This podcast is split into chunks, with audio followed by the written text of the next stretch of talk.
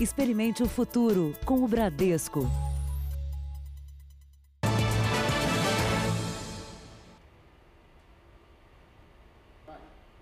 Olá, boa noite. Boa noite. O número de roubos caiu em todo o estado de São Paulo durante a quarentena, mas a insegurança continua. Principalmente na periferia da maior cidade do país. Quem mora nesses bairros relata a ação constante de criminosos na rua.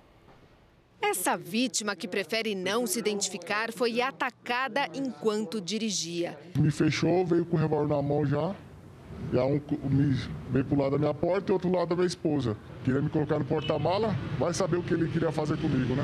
Os índices de roubo em geral despencaram no estado de São Paulo desde o início da pandemia.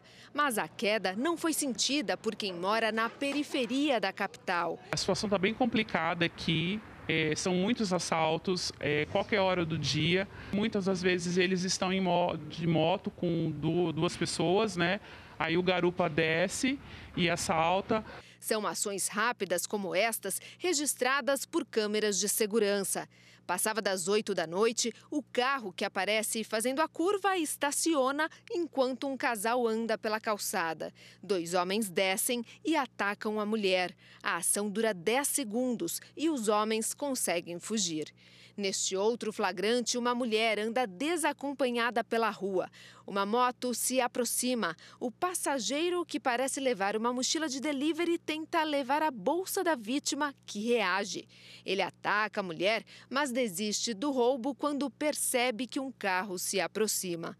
Pouco movimento nas ruas, falta de iluminação e de patrulhamento. Essa combinação atrai mais do que nunca a ação de criminosos. Segundo especialistas em segurança, a subnotificação é um obstáculo para reforçar o trabalho da polícia.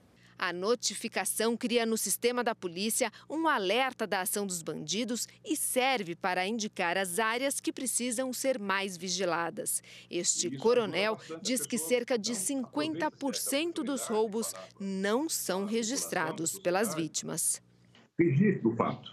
Pelo menos aqueles que podem ser registrados por internet, não deixe de registrar algumas características até de, da, do assaltante. Isso ajuda a tirar, eventualmente, esse indivíduo do local ou ajuda a polícia a concentrar o policiamento nas áreas que elas são mais necessárias. Veja agora outros destaques do dia. Dias depois de operação contra o governador, chefe da Polícia Civil do Rio pede demissão. Apreensão de drogas cresce durante a pandemia. Duas pessoas morrem em protestos contra o racismo nos Estados Unidos. Americanos lançam homem ao espaço depois de quase dez anos. Brasil prepara a volta do futebol. E a Alemanha tem uma chuva de gols nos estádios vazios.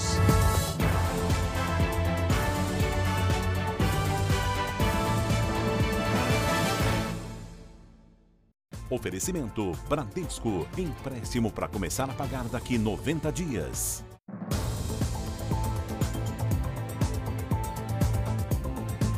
A polícia ainda não encontrou um respirador que foi levado por criminosos no momento em que seguia para ser entregue a um hospital de São Paulo. O aparelho é fundamental para tratar pacientes com covid dezenove em estado grave.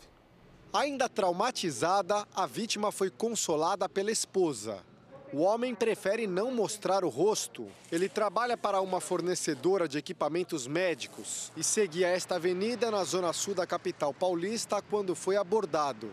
No carro havia um respirador que seria entregue a um hospital. O homem esperava o farol abrir quando um outro veículo parou ao lado e ele foi rendido por três criminosos. Os ladrões só liberaram a vítima depois de quase quatro horas. E durante todo esse tempo, queriam explicações sobre o funcionamento do aparelho. O funcionário ficou surpreso com a ação. Porque o que eles roubaram não, não tem serventia nenhuma. Eles não sabem. Eles não sabem, só viu o valor da nota, mas não sabe o que, que é. A não ser que se tiver alguém específico atrás disso, pedindo, né? Em meio à pandemia, vários hospitais em diferentes estados do Brasil sofrem com a falta de um respirador, equipamento muito importante para o tratamento de pacientes com covid dezenove em estado grave. Porque eu coloco vidas em risco. Não é uma vida, são várias vidas que poderiam ser salvas com aquele aparelho. Os especialistas alertam que não basta ter o aparelho. Um respirador, para que ele possa ser utilizado, ele é manipulado por profissionais médicos, mas nem todos os médicos sabem mexer, sabem colocá-lo em funcionamento. Ter um aparelho como esse e não saber fazer uso, seguramente perde qualquer sentido de termo. Depois do assalto, o funcionário da empresa de equipamentos médicos acha que o trabalho dele ficou mais perigoso. Ainda mais que trabalha com isso. Trabalha com oxigênio, respirador, inalador, todo o tratamento da Covid, a gente fica bem apreensivo mesmo. E no Rio de Janeiro, um mototaxista foi baleado e morto por policiais militares. De acordo com testemunhas, os policiais começaram a atirar sem dar ordem de parada e foram embora sem prestar socorro. Os familiares e amigos ficaram a manhã toda à espera de boas notícias. Dentro do hospital, Matheus Henrique da Silva, de vinte e dois anos, passava por cirurgia. O mototaxista foi baleado na cabeça e não resistiu. Matheus estava junto e diz que tudo aconteceu quando eles cruzaram com policiais militares na noite de sexta-feira. Tentaram abordar a gente, ele, ele se desesperou com aquela cena, tentou voltar, a gente de costa para ele, não, não oferecendo é, risco nenhum. Eles foram e efetuaram dois disparos, um pegou na cabeça do, do meu amigo. Os amigos circulavam de moto por esta via, uma das mais movimentadas da zona norte do Rio, numa região cercada por comunidades. Segundo testemunhas, os policiais atiraram sem dar ordem de parada e foram embora sem prestar socorro. Eu vim mostrar para os policiais, eles alegaram que o capacete havia quebrado na hora da queda. Despreparo total da polícia do Rio de Janeiro. Não tinha nenhuma viatura, não tinha nada, no meio do nada, tiro para cima de trabalhador no meio do nada. Matheus Henrique deixa um filho de dois meses. Pô, isso não pode continuar acontecendo. Quantas famílias aí estão sendo prejudicadas, quantas famílias estão sendo dizimadas por ação da polícia errada. Estão agindo errado. Os companheiros de profissão pedem rapidez nas investigações. Justiça! Não pode Justiça! Isso não pode ser mais um caso esquecido, não. Não pode ser mais, não. No fim da tarde, houve reforço de policiamento. Manifestantes fecharam o acesso à região. A Polícia Militar do Rio informou em nota que está apurando o caso. O número de apreensões de drogas em rodovias de todo o país durante os dois meses de quarentena é três vezes maior do que o mesmo período do ano passado. E segundo a Polícia Rodoviária Federal, Cris, o fato de menos carros circularem nas estradas facilita para que os inspetores identifiquem casos suspeitos. Na região de Ourinhos, no interior de São Paulo, traficantes usaram um caminhão de transporte de animais para despistar a polícia. Mas a carga que eles queriam levar era outra, quase uma tonelada de maconha no fundo falso. Na divisa com o Paraná, a mesma tática. Centenas de quilos de maconha estavam escondidos na carroceria do veículo. Em outro ponto, o caminhão-baú trafegava lotado de drogas. Nesta ocorrência, a carga de grãos servia apenas para encobrir pacotes cheios de entorpecente. E no banco de trás de um Fusca, policiais encontraram vários quilos de maconha. O que chama bastante a atenção da Polícia Militar é a carga transportada. Ela, por vezes, não é condizente com o itinerário que, a, que o, esse caminhoneiro está realizando. Por exemplo, a questão do frete. Uma carga de valor baixo em longas distâncias. O frete seria inviável.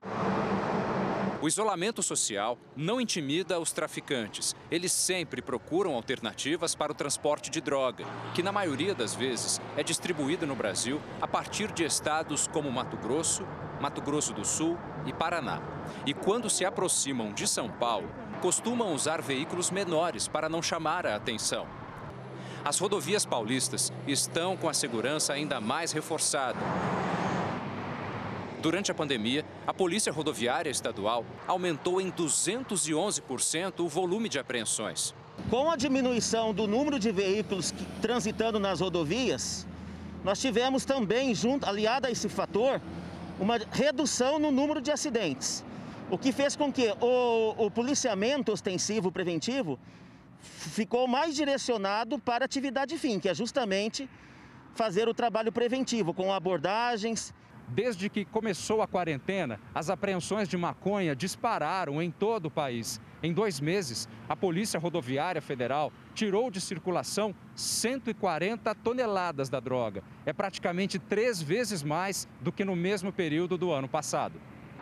A P R F usa um sistema integrado para compartilhamento de informações na estrada. Isso tem feito toda a diferença. O policial, ele compreende o sistema onde ele está, ou recebe informações de inteligência, ou por meio dos sistemas policiais, ele faz uma filtragem dos veículos que estão na rodovia para fazer uma abordagem mais assertiva. A Polícia Civil do Rio de Janeiro tem novo comando. O delegado que ocupava o cargo pediu demissão hoje de manhã. A saída acontece quatro dias depois da operação que apura desvios de recursos no estado e já motivou três pedidos de impeachment contra o governador Wilson Witzel. Um mês após a promessa do governador Wilson Witzel de entregar todos os hospitais de campanha, só a unidade do Maracanã está funcionando e de forma parcial. O de São Gonçalo chegou a abrir, mas sequer recebeu pacientes.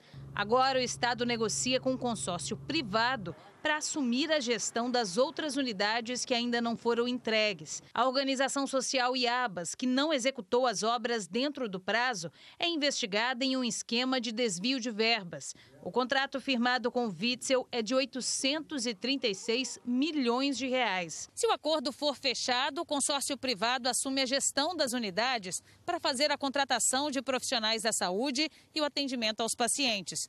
O valor seria o mesmo já firmado com a organização social I A B A S, que estava impedida de atuar na capital fluminense por causa de irregularidades. No começo da semana, Wilson Witzel viu a Polícia Federal cumprir mandados de busca e apreensão nos endereços ligados a ele. A investigação autorizada pelo Superior Tribunal de Justiça apura o envolvimento do governador com empresários suspeitos de se beneficiar com contratos na Secretaria de Saúde. Uma situação que também enfraquece o poder político de Witzel. Hoje foi a vez do secretário de Polícia Civil, Marcos Vinícius Braga, pedir exoneração sem justificar o motivo. A crise política do Estado de Janeiro é a maneira pela qual se dá o controle da administração pública e que, pelo jeito, é uma repetição dos governos anteriores, porque a nossa grande preocupação é dizer assim, não mudou nada.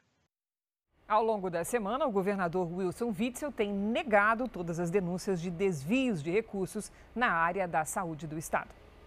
Nós vamos aos números de hoje do coronavírus no Brasil. São quase quinhentos mil casos da doença. Mais de trinta e três mil foram registrados entre ontem e hoje. É o maior número em vinte e quatro horas desde o início da pandemia. O Brasil tem agora vinte e oito mil oitocentos e trinta e quatro mortos, novecentos e cinquenta e seis mortes a mais do que ontem. duzentos mil oitocentos e noventa e dois pacientes estão curados da doença e duzentos e sessenta e oito mil setecentos e quatorze estão em acompanhamento. Entre os países mais atingidos, o Brasil é o com o menor número de casos por milhão de habitantes. Está atrás, por exemplo, da Espanha, que apresenta seis mil cento e vinte e quatro casos, e dos Estados Unidos, com cinco mil quatrocentos e setenta e seis. O Brasil registra dois mil duzentos e dez casos por milhão de habitantes. O prefeito de São Paulo, Bruno Covas, publicou neste sábado um decreto que prorroga a quarentena na capital até quinze de junho. Pelo plano do governo estadual, São Paulo está na fase laranja, que permite a reabertura de alguns setores da economia. Nós vamos falar com o Mitchell Diniz, que vai dizer para a gente como fica a reabertura. Mitchell, boa noite. Boa noite, Fara. O decreto municipal enquadra a capital paulista na fase laranja. A diferença é que shoppings, galerias e outros estabelecimentos comerciais também vão precisar do aval da Coordenadoria de Vigilância em Saúde para reabrir as portas. Esses estabelecimentos precisam enviar à Secretaria Municipal de Desenvolvimento Econômico e Trabalho planos de reabertura com pontos específicos, como protocolos de distanciamento e higiene, assumir o compromisso de fazer exames da covid dezenove em todos os funcionários reduzir a jornada de trabalho com escala diferenciada, agendamento no atendimento aos clientes e auxílio aos funcionários que têm filhos pequenos e não têm com quem deixá-los enquanto as escolas, creches e abrigos permanecerem fechados. Quem for autorizado a reabrir e não cumprir com essas regras poderá ser penalizado. Para, Cristina. Ok, Mitchell, obrigado pelas suas informações. Uma pesquisa mostra que as escolas particulares perderam quase metade da receita por causa da crise do coronavírus. Henrique administra a empresa da família em Belo Horizonte, uma escola para alunos da educação básica. Ele diz que, desde o início da pandemia do coronavírus, perdeu trinta por cento dos alunos. Cancelamento de matrícula que está tá sendo, né, uhum. é, fazendo pedido, é, pedido de desconto, isso que nós estamos negociando com os pais. Para amenizar a situação, a escola usou a medida provisória criada em abril, que permite suspender contratos de trabalho por dois meses. O que, que a escola teve que fazer? Hum. Suspender o contrato de trabalho uhum. do funcionário, pegar esse valor que era a folha de pagamento deles e distribuir para os pais esse valor em desconto. A medida que permite a suspensão dos contratos venceria semana que vem, mas foi prorrogada por mais sessenta dias. Uma ajuda importante, mas ainda insuficiente para tapar o rombo no caixa. Uma pesquisa com quatrocentas e trinta instituições de ensino da educação básica de todo o país revelou que elas perderam até metade da receita com a pandemia do novo coronavírus. O estudo, feito em oitenta cidades do Brasil, aponta que pelo menos noventa e cinco por cento tiveram cancelamento de matrículas. As desistências giram em torno de dez por cento dos alunos. Além disso, metade tem problemas como atrasos no pagamento de mensalidades, inadimplência e pedidos de descontos. As escolas perdendo cinquenta por cento da receita delas e sem ter como reduzir a despesa do outro lado, elas correm o risco de fechar. Outro setor muito prejudicado pela pandemia é o hoteleiro. Salvador, por exemplo, costuma receber quase quatro milhões de turistas só no verão. Mas a ocupação dos hotéis despencou e não se sabe quantos irão resistir. Pontos turísticos completamente vazios. Os ônibus que todo dia traziam visitantes não aparecem mais. Em Salvador, o setor de turismo foi um dos primeiros a sentir os efeitos da crise gerada pela pandemia. Mais de noventa por cento dos hotéis e pousadas estão de portas fechadas.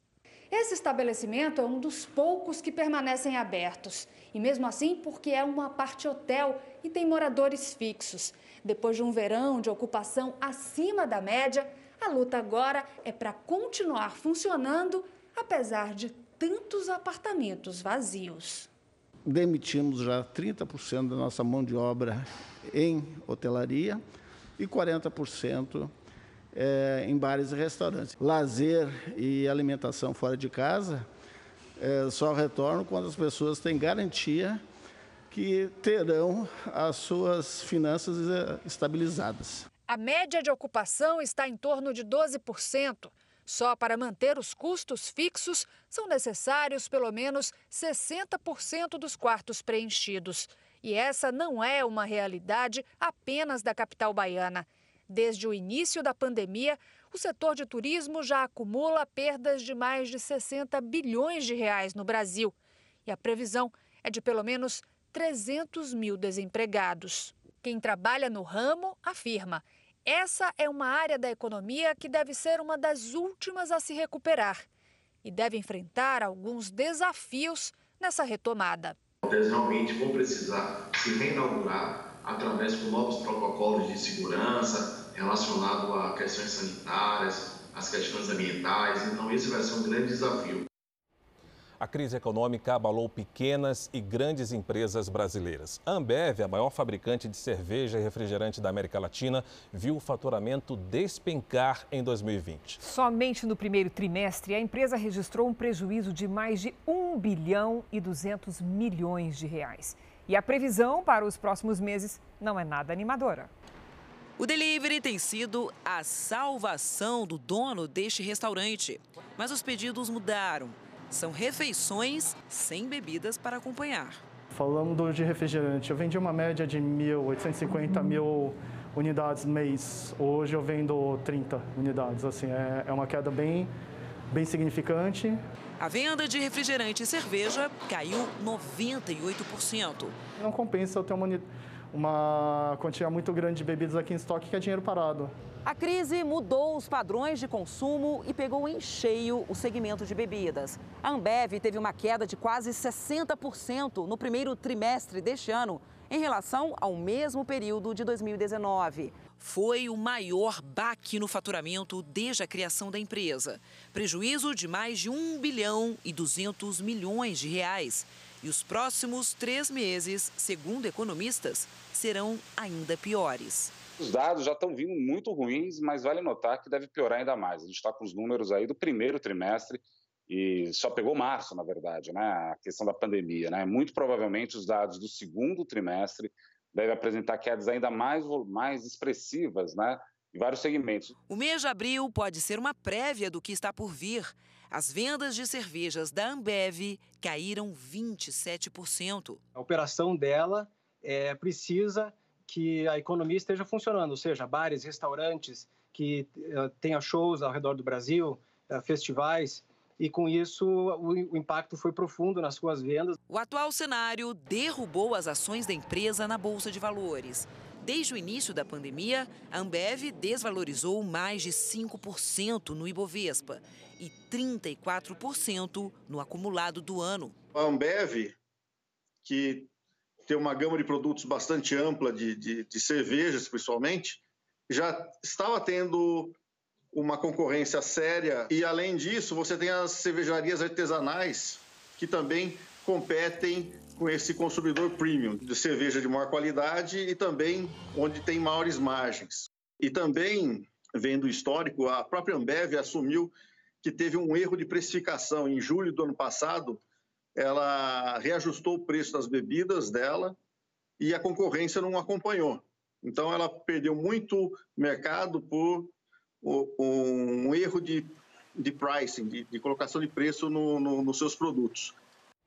Quem disse que apenas os pais têm o que ensinar aos filhos? Há muito tempo, essa já não é mais uma verdade absoluta, não é, Fara? É verdade. E a prova disso é que durante a quarentena, a garotada não só está ensinando, como também fazendo com que os pais faturem alto. Você quer saber como? O Luiz Gustavo vai contar pra gente. De martelo e prego, o Marcelo entende, mas de tecnologia... Eu sou, assim, leigo, mas pensa num cara matuto para rede social, para internet, eu dependo dos meninos para tudo. Com a quarentena, o marceneiro ficou sem renda da noite para o dia, um transtorno que milhões de famílias enfrentam. O que ele não imaginava é que a solução estava ali pertinho, no quarto ao lado.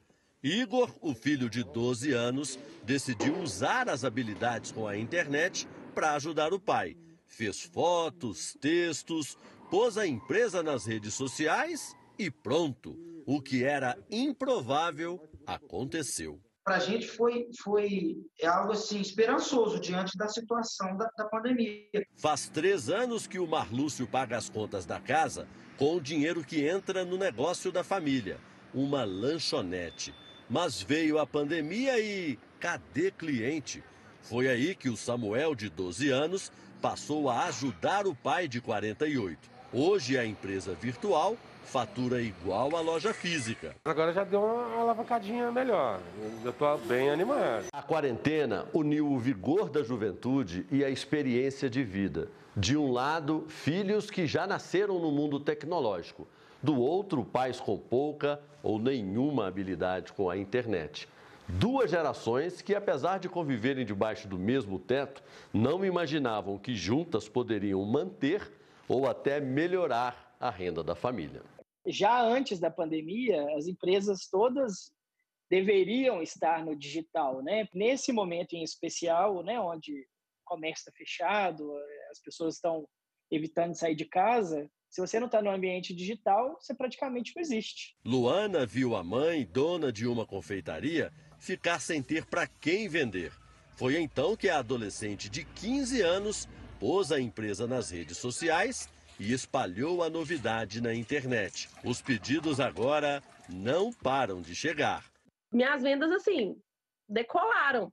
E ela chegava, mãe, tem mais uma encomenda, fulano vai te chamar, mãe, mais outra encomenda. Os papéis se inverteram. Os pais, que ensinaram os primeiros passos na vida real, agora aprendem com os filhos o beabá de um outro mundo, o virtual.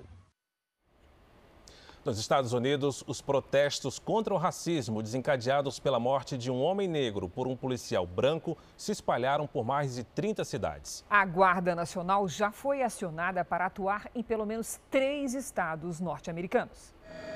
Pelo quinto dia consecutivo, os americanos saíram às ruas e a noite anterior foi de caos.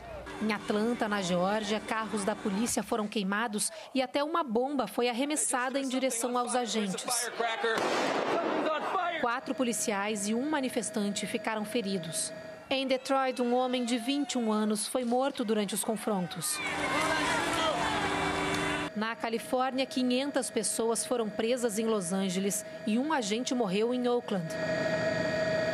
Em Nova York, um protesto no Brooklyn ficou violento e dezenas de policiais foram feridos. Na capital Washington, a Casa Branca foi cercada e os manifestantes entraram em confronto com os oficiais do Serviço Secreto Americano. Os ativistas voltaram hoje ao local. Em Chicago, mais confusão. O dia terminou com viaturas destruídas e mais pessoas presas.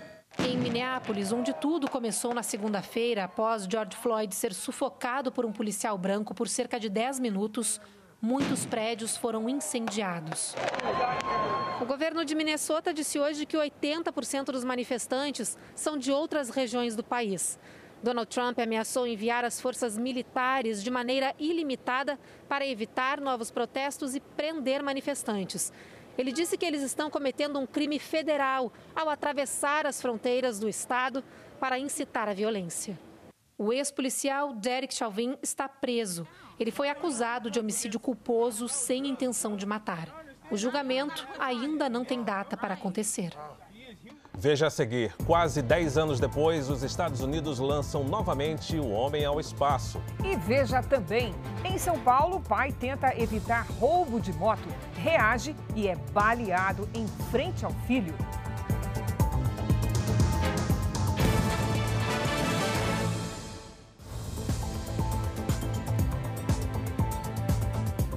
O presidente Jair Bolsonaro aproveitou sábado para viajar por Goiás. A agenda não previa compromissos, mas ainda de manhã o presidente seguiu para a base aérea, onde embarcou no helicóptero oficial para Abadiânia, a cento e vinte quilômetros de Brasília. Algumas pessoas sem máscara recepcionaram o presidente, que também estava sem proteção. Jair Bolsonaro foi a essa lanchonete onde comeu pastel e tomou caldo de cana. Acho que qualquer ambiente que ele chegar vai ser bem recebido. Bolsonaro também visitou o Comando de Operações Especiais. Na B R zero sessenta, ele e o ministro da Justiça, André Mendonça, acompanharam uma parte da Operação Tamoio, da Polícia Rodoviária Federal. Esta operação de combate ao tráfico de drogas e armas começou quinta-feira e termina amanhã em rodovias de todo o Brasil. Até agora foram apreendidas quase oito toneladas de drogas. Logo após a saída da comitiva presidencial, os policiais encontraram vinte e cinco quilos de maconha em uma mala no bagageiro de um ônibus. De volta a Brasília, o presidente publicou um texto em sua rede social em que enumera acontecimentos políticos dos últimos dias, com destaque para ações do judiciário, que podem atingir o governo e os filhos dele. A Caixa começou a liberar a segunda parcela do auxílio emergencial. Para evitar aglomerações, a Caixa abriu agências neste sábado e está liberando o saque pela data do aniversário.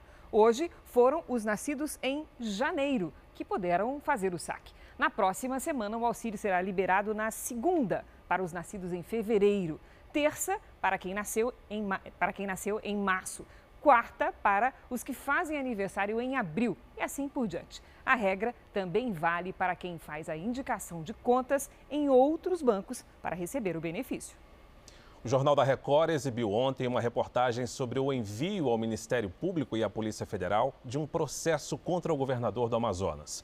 Ao assinar um contrato de fornecimento de gás natural, o Estado estaria deixando de arrecadar nove bilhões de reais em impostos. Sobre a reportagem, a empresa Eneva diz que o decreto é imprescindível para garantir investimentos privados na bacia do Amazonas, que ele não cria benefício fiscal nem gera prejuízos ao Estado. A empresa também destaca investimentos de um bilhão e oitocentos milhões de reais e a criação futura de mil e quinhentos empregos.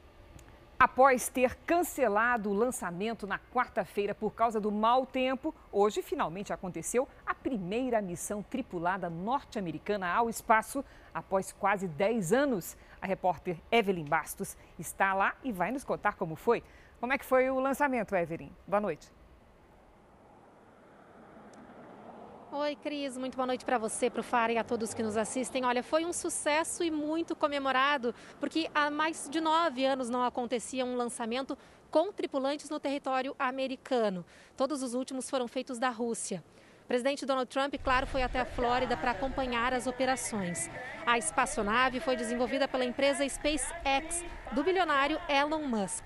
A operação durou poucos minutos e o propulsor do foguete retornou em segurança, pousando em um navio no meio do oceano. Neste momento, a cápsula com dois dos mais experientes astronautas da NASA segue em direção à Estação Espacial Internacional. A viagem é transmitida ao vivo pela NASA e a previsão de chegada dos astronautas é amanhã, às onze e meia da manhã. Cris, Fara, eu volto com vocês. Muito obrigada, Evelyn.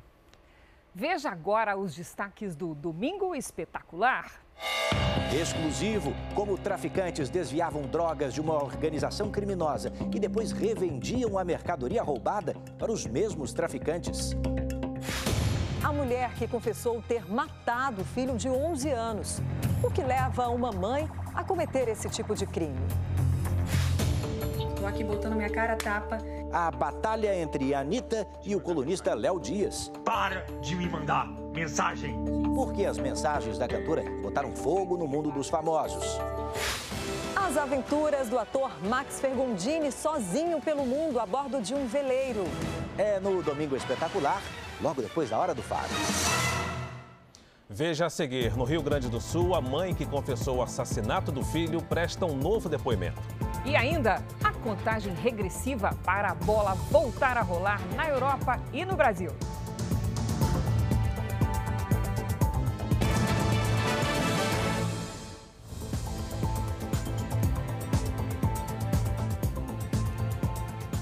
Ao contrário de boa parte das capitais brasileiras, Campo Grande, no Mato Grosso do Sul, permite bares e restaurantes abertos. E a máscara só é obrigatória no transporte e em órgãos públicos. Isso porque em uma população de cerca de novecentas mil pessoas, apenas duzentos e setenta e nove casos de contaminação pelo coronavírus foram confirmados. Mas para evitar que esse número aumente, a cidade aderiu ao toque de recolher. Ninguém pode ficar na rua de madrugada. Na capital de Mato Grosso do Sul, bares e restaurantes voltaram a funcionar depois de quase dois meses fechados por conta da pandemia do coronavírus. Mas a diversão agora tem hora certa para acabar. Você fica aqui tomando a cervejinha aqui, olho no, olho no relógio, olho no celular, olha para o garçom, daqui a pouco começa a recolher as mesas e todo mundo para casa. Antes da meia-noite, os bares precisam estar de portas fechadas. onze e meia a gente já passa, os clientes que ainda estão no bar, já pede para se dirigir ao caixa ou a gente passa já cobrando a conta e fecha a porta. Pouco tempo depois, o comboio da Guarda Civil Metropolitana sai às ruas, fiscalizando e alertando a população. Você que está na rua, volte para sua casa imediatamente. Campo Grande aderiu ao toque de recolher como uma forma de prevenção ao coronavírus. A medida restritiva durante a madrugada seria finalizada neste fim de semana, mas foi ampliada por mais quinze dias. Entre meia-noite até as cinco horas da manhã, ninguém pode sair de casa. Campo Grande foi a primeira capital do país a implantar o toque de recolher durante a pandemia. Hoje, quem é flagrado desrespeitando o decreto municipal é notificado e orientado a voltar para casa. Já comércios que apresentam reincidência nas infrações são interditados e multados pelo município. No ranking do distanciamento social, Mato Grosso do Sul vem amargando as piores colocações do país, com média de trinta por cento. bem abaixo do ideal, que é de setenta por cento. A gente precisa mudar um pouquinho a atitude por esse momento, para que o mais rápido possível possa retornar à, à, à maneira atual como era antigamente. Vida normal, que a vida siga. Em São Paulo, na tentativa de evitar o roubo da moto, um homem reagiu a um assalto e foi baleado na frente do filho. Cinco homens em três motos. É o que mostram as imagens de uma câmera de segurança minutos antes e depois de uma tentativa de roubo a um motoboy e o filho dele, na zona leste de São Paulo. Por volta das onze e vinte e cinco da manhã, pai e filho vinham trafegando cada um na, na sua motocicleta. Foram abordados por três indivíduos em duas motocicletas. Um que estava sozinho anunciou assalto. A moto estava guardada na garagem havia dois anos por causa de um acidente. O motoboy estava prestes a vendê-la quando foi rendido pelos assaltantes. Ele reagiu e o criminoso atirou. O disparo atingiu o rosto do motoboy. Ele passa por cirurgia. Enquanto isso, a polícia investiga quem são os assaltantes. As imagens da câmera de segurança dão detalhes importantes que podem levar à identificação dos criminosos. O atirador, ele possui uma mancha na região das costas, uma mancha de nascença. A gente faz um apelo para a família desse cidadão, que nos oferte informações, porque tem uma vítima, um pai de família, que está baleado no hospital entre a vida e a morte. A mulher que confessou ter matado o próprio filho, Rafael, de onze anos, prestou novo depoimento hoje no Rio Grande do Sul. A repórter Luíse Baini tem mais informações. Luíse, boa noite. Olá, boa noite. O depoimento aqui na delegacia da capital durou quase sete horas. A defesa pediu que a mãe de Rafael fosse ouvida novamente e que a primeira confissão fosse anulada, porque ela não estava acompanhada de um advogado. Alexandra, de trinta e dois anos, está presa preventivamente em uma penitenciária da região metropolitana de Porto Alegre. Segundo a defesa, ela não queria matar o filho. O corpo de Rafael foi encontrado a poucos metros da casa da família, dez dias depois do menino ter desaparecido. Alexandra disse que deu calmantes para o filho, o que teria provocado a morte acidental. Mas o laudo preliminar da perícia aponta que o menino morreu por asfixia. O delegado responsável pelo caso disse que aguarda os laudos periciais para marcar a data da reconstituição. Cristina, Fara. Luiz, obrigado pela sua informação. A construtora Andrade Gutierrez suspendeu a obra de uma linha de transmissão de energia entre a Bahia e o Piauí. A paralisação temporária foi motivada por questões de segurança, desde que moradores de um vilarejo atearam fogo em um galpão da empresa. Seis canteiros de obra entre a Bahia e o Piauí vão ter as atividades suspensas. A decisão foi tomada depois que trinta e quatro profissionais diagnosticados com a covid dezenove foram alvo de protestos em um dos alojamentos, reservado para manter os colaboradores infectados. Na última quinta-feira, moradores de Campo Alegre de Lourdes, norte da Bahia, fizeram uma manifestação contra a presença dos doentes na cidade. Atearam fogo em um dos galpões e, segundo o boletim de ocorrência, ameaçaram alguns funcionários. Um inquérito foi instaurado para investigar o caso. Ninguém foi preso e nenhum trabalhador sofreu ferimento. Depois do protesto, a empresa optou pela suspensão das obras por quinze dias. Todos os trabalhadores que testaram negativo para a doença voltaram para casa. Já os funcionários com diagnóstico positivo para a covid dezenove vão seguir cumprindo quarentena nos alojamentos da construtora. Pela segunda vez, uma brasileira é eleita defensora da igualdade de gênero pela Organização das Nações Unidas. Foi uma capitão de fragata. É assim mesmo. É o capitão no masculino. Pois é, aqui as Forças Armadas utilizam a nomenclatura de postos ou graduações militares de maneira igual, tanto para homens quanto para as mulheres, mas aceitam o artigo feminino antes da palavra masculina. Você sabia, né? Sabendo agora. É verdade, isso confunde bastante a gente, mas o fato importante mesmo é que a capitão de fragata, Carla Araújo, recebeu o prêmio merecidamente. Ela teve o reconhecimento da ONU pelo trabalho de prevenção e combate à violência contra as mulheres em um país africano marcado pela guerra e a pobreza. O dia a dia dela é num país com grandes registros de violência sexual e também rodeada de crianças vítimas da guerra. Assim tem sido a vida da capitão da Marinha Carla Monteiro de Castro Araújo, de cinquenta anos, desde que deixou o Rio de Janeiro há um ano. Ela participa de uma missão de paz das Nações Unidas. É um processo um pouco lento. E nem todos os grupos armados aderiram a esse acordo de paz.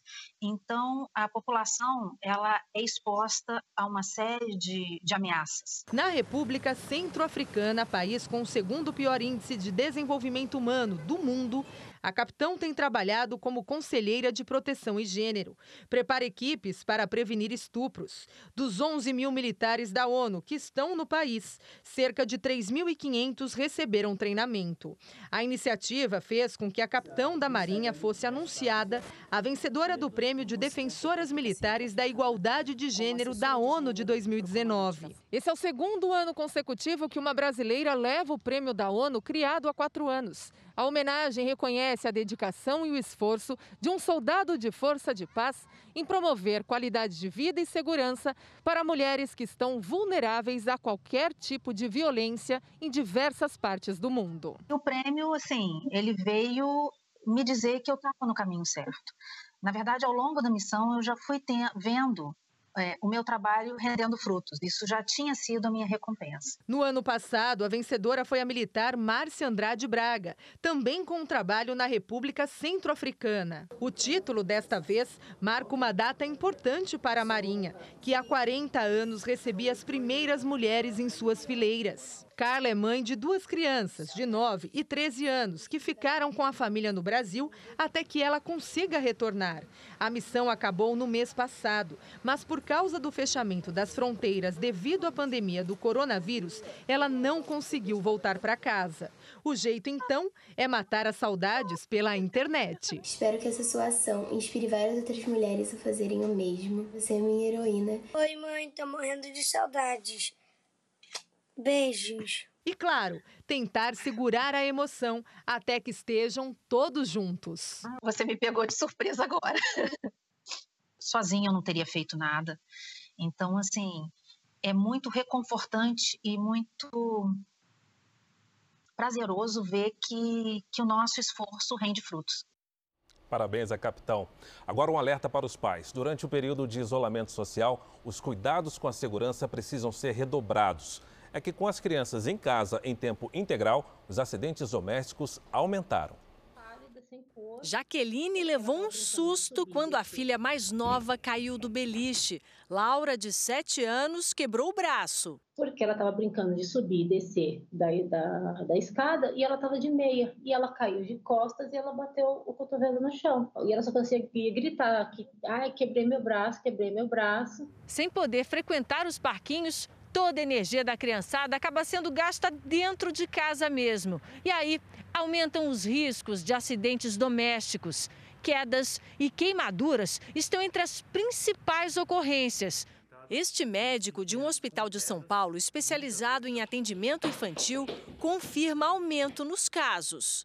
Contusão da cabeça e traumas da cabeça aumentaram proporcionalmente em cinquenta por cento.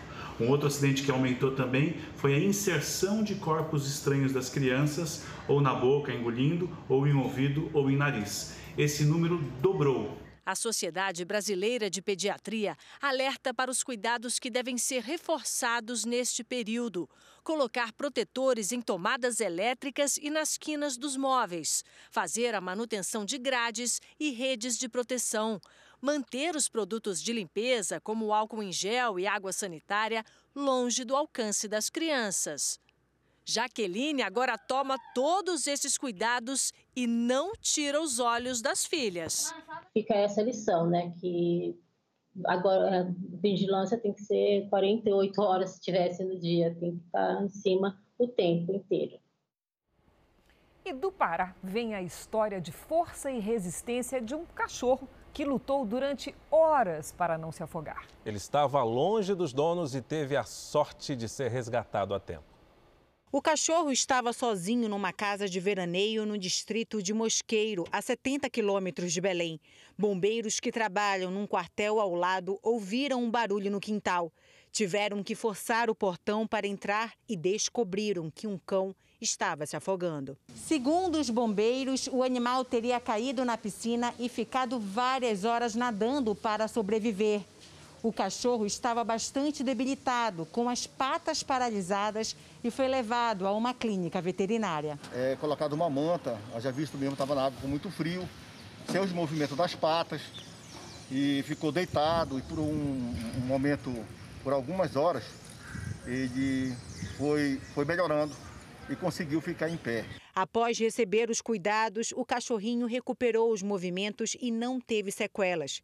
Esta veterinária fala sobre os perigos de deixar os animais sozinhos por muito tempo. São riscos semelhantes ao que acontece com crianças. Risco de quedas, o animal que cai de uma escada ou de um parapeito que está sem proteção, da própria janela do apartamento, pode cair de alturas, né? Então o animal não tem noção do ambiente que ele está. Os donos do animal que estão em outra casa não quiseram dar entrevista.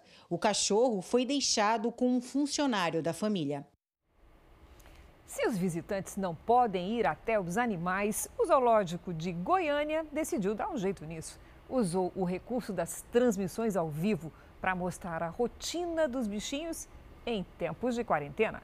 Há mais de dois meses, nenhum visitante via essa cena dos hipopótamos. São quatro menininhas, tá? Nós temos duas mais desgabiladas aqui fora. Nós temos a Fofinha, a Adele, Combinha e Glória. Ou então as cobras se protegendo do frio. Aqui é o Naruto e o Gilberto. O zoológico de Goiânia está fechado para o público desde março, por conta da pandemia do coronavírus. E para matar a saudade, a direção do parque teve uma ideia: fazer uma transmissão pela internet, onde os animais são as estrelas. A ideia foi um sucesso. A transmissão pelas redes sociais chegou a ter quatro mil e duzentos espectadores ao mesmo tempo. Para a gente ter uma ideia, é praticamente o público de um fim de semana inteiro, em apenas uma hora. Na live, o público podia tirar dúvidas. Lucas, de sete anos, perguntou quantos filhotinhos que nascem por gestação. As coatis podem, então, pegar a gestação de dois filhotinhos até sete. Nesta primeira transmissão, apenas cerca de vinte por cento dos animais foram exibidos.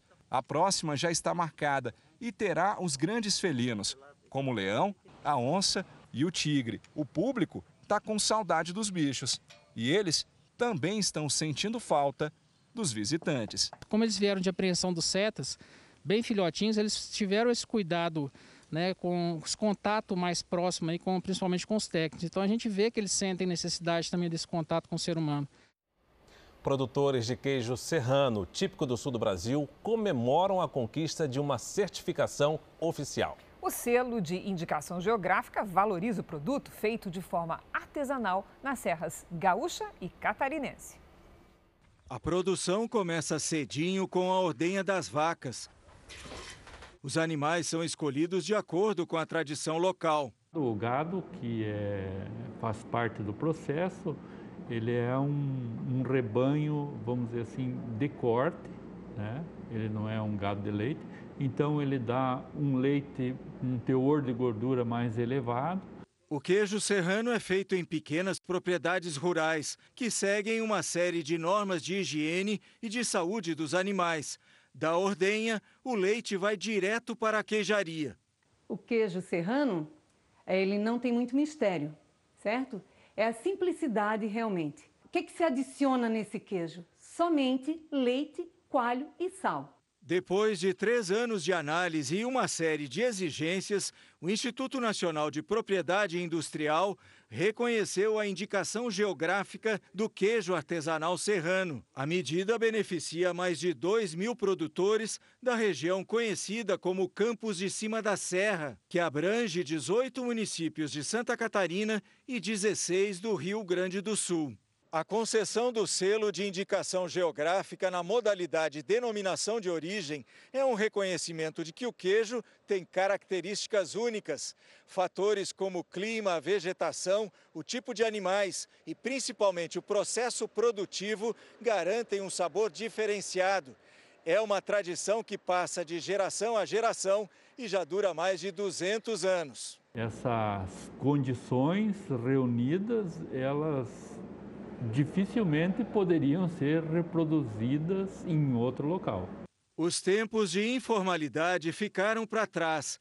Há três anos, uma lei estadual regularizou a venda em feiras e mercados. Agora, o selo de indicação geográfica enche de orgulho os produtores desse queijo, que não perde a identidade. Representa valorização do produto e também vai ter um comércio que tem uma grande demanda desse produto, porque se tem indicação geográfica, tem notoriedade e tem qualidade do produto. Depois de semanas de isolamento na França, hoje os parisienses aproveitaram o dia de sol ao ar livre. Parques e praças foram abertos pela primeira vez desde o início da quarentena. Depois de semanas de isolamento na França, hoje os parisienses aproveitaram o dia de sol ao ar livre. Parques e praças foram abertos pela primeira vez desde o início da quarentena. A temperatura, que chegou aos vinte e oito graus, foi um convite para ir às ruas. No famoso Jardim de Luxemburgo, moradores aproveitaram para ler, fazer exercícios e tomar banho de sol. Diversão também para as crianças. Em Madrid, capital espanhola, moradores aproveitaram a reabertura das áreas externas de bares e restaurantes. Outro destino escolhido pelos espanhóis para aliviar o calor foram as praias. A Riviera Italiana também recebeu banhistas e com novas regras. Os sacos de areia marcam os locais que podem ser ocupados, tudo para manter o distanciamento social. Quem não respeitar as medidas pode ser multado. Médicos israelenses apresentaram nesta semana o Hospital do Futuro. São unidades de saúde organizadas com inteligência artificial para diminuir o contato dos profissionais com pacientes infectados. E o que é melhor, parte dessa tecnologia já está sendo usada no combate ao coronavírus. onze tecnologias, um quarto. O Hospital do Futuro tem interação mínima entre médico e paciente, como mostra vídeo em que atores simulam o atendimento. O projeto seria divulgado em setembro, mas foi antecipado para este mês por conta da pandemia do coronavírus. I feel like I can't get enough air. Tudo é feito com um sistema de inteligência artificial que conecta aparelhos e softwares. Pela tela de um robô, a médica orienta o paciente a fazer autoexames e avalia a condição geral de saúde. Percebe a piora e intervém, aí sim, pessoalmente. O Shiba, maior hospital de Israel, já testa parte desses equipamentos com o coronavírus. Uma das vantagens é que o sistema é capaz de prever a deterioração do quadro clínico dos pacientes, segundo o doutor Eyal Zimlichman, responsável pela diretoria de inovação. covid nineteen patients can be Um, on a very mild course of the disease and then very sharply decline, and it was critical for us to be able to monitor them and be able to understand a few hours in advance. A comunicação entre paciente e familiares é um dos pontos principais que os médicos buscam desenvolver nesse Hospital do Futuro. Como os doentes por covid dezenove ficam em isolamento, muitas vezes perdem o contato com pais, filhos e companheiros. O robô dentro do quarto, com uma tela grande e uma internet eficiente, faz com que essa distância fique menor. Hey, Joe.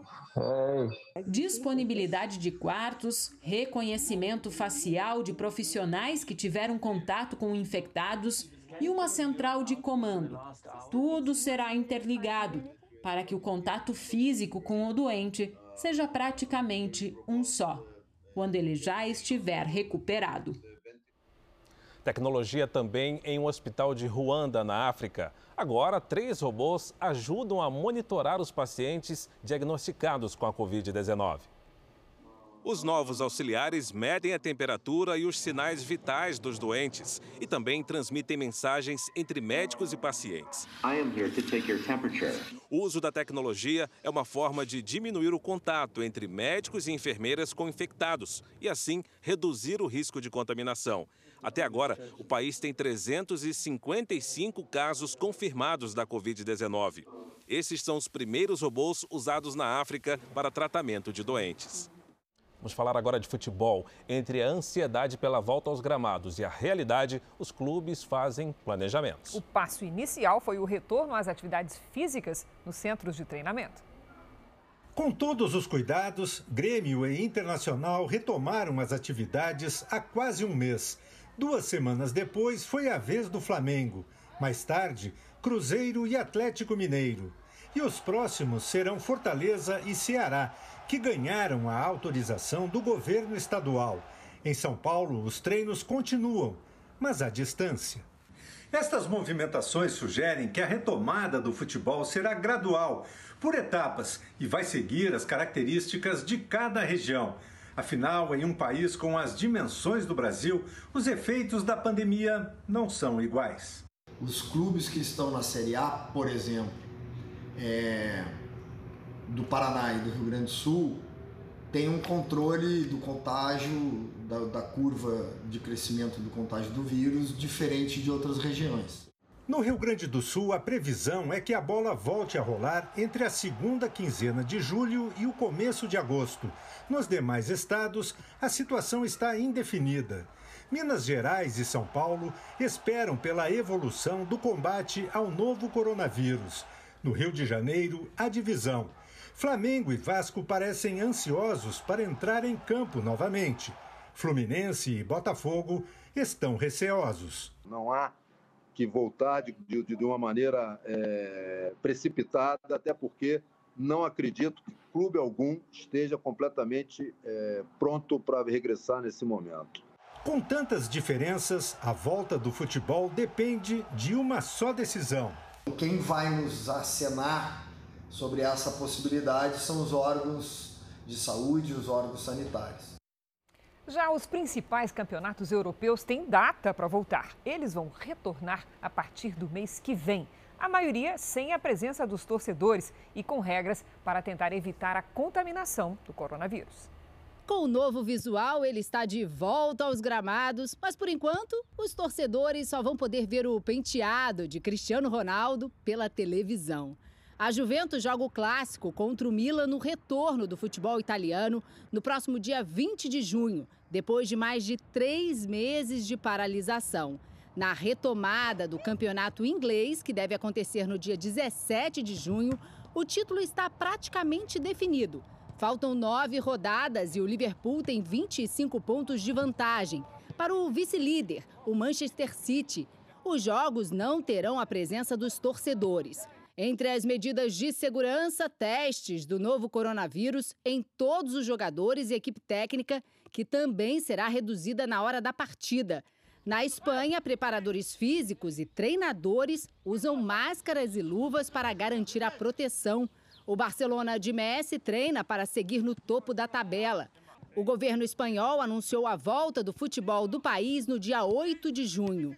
Aqui em Portugal, a bola volta a rolar na próxima quarta-feira, dia três de junho. Mas os adeptos, como são chamados os torcedores por aqui, vão ficar do lado de fora dos estádios. Na Rússia, que tem um campeonato com muitos jogadores brasileiros, os estádios vão poder receber os torcedores, mas apenas com dez por cento da capacidade a partir do dia vinte e um de junho. O campeonato alemão já voltou e tem liderança absoluta do Bayern de Munique. Pois é, em uma rodada com gols bonitos no campeonato alemão, o Bayern, como nos informamos, deu um passo mais importante rumo ao título. Em Munique, o Bayern começou a goleada sobre o Düsseldorf com um gol contra de Zanka. O lateral Pavard aproveitou de cabeça o escanteio para aumentar para o Bayern. Agora o atacante Lewandowski deixou de calcanhar para Kimmich, que também deu de calcanhar para Müller. Um toque para trás e Lewandowski não desperdiçou. três a zero para o time de Munique. O artilheiro polonês Lewandowski fez um lindo gol de letra depois do cruzamento rasteiro. Foi o quarto do Bayern. E o atacante Davis também marcou. Final, Bayern de Munique cinco, Düsseldorf zero. O meia Leonardo Bittencourt, que é filho do brasileiro Franklin, ex-atacante do Fluminense, fez um golaço de fora da área e definiu a vitória por um a zero do Werder Bremen contra o Schalke zero quatro. O atacante congolês Bebu também fez um belo gol ao se livrar de dois zagueiros e tirar do goleiro para dar a vitória por um a zero ao Hoffenheim sobre o Mainz. O Hertha Berlim, em casa, bateu o Augsburg por dois a zero. O primeiro foi de Di Rossum, em jogada individual dentro da área. Já o segundo gol foi de Piatek, que bateu cruzado para definir a partida. O Eintracht Frankfurt venceu o Wolfsburg fora de casa por dois a um e escapou da zona do rebaixamento. E o paulistano tem levado a cultura brasileira ao Japão, onde mora há vinte anos, por meio do teatro e da música. E foi com um desafio na internet, divulgando o samba, que a história dele viralizou. Os desafios inundaram as redes sociais, com participação até de celebridades. Neste aqui, a ideia é recriar pinturas famosas, improvisando com três objetos. Como resultado, obras de arte cheias de criatividade e reverência. Já estes vídeos são um convite para trocar o modelito quarentena em casa por aquele visual de arrasar. Aqui no Japão, um grupo apaixonado por samba criou o desafio do malabarismo de pandeiro. A brincadeira envolve a habilidade com o instrumento, ginga e muito estilo. O vídeo atingiu mais de cem mil visualizações. A ideia foi do brasileiro Marco Muramoto, professor de pandeiro que mora no Japão há vinte anos. Eu pedi assim, pelo menos que me mandasse um vídeo de dez segundos, né? Então, faz uma coisa rápida aí dentro de casa, né? Você girando o pandeiro e me manda. O resultado foi super positivo, né?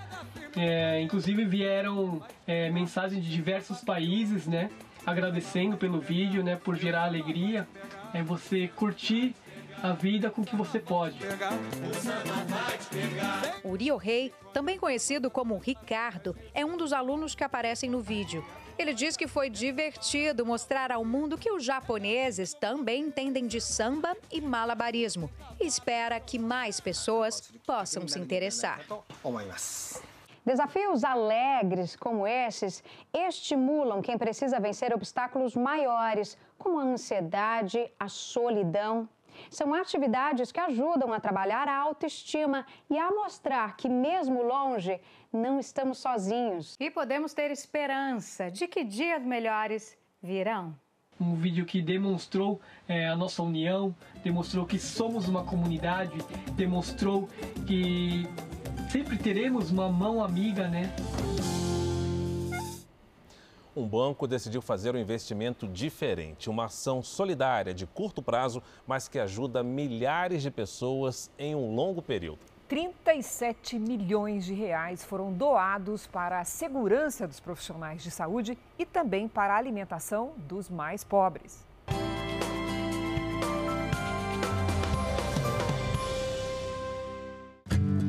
O desemprego chegou bem antes da pandemia. Mas nos últimos meses, sem os bicos, ajudar os filhos desempregados e cuidar dos netos ficou mais desafiador. Nós ainda temos um arroz e feijão para comer.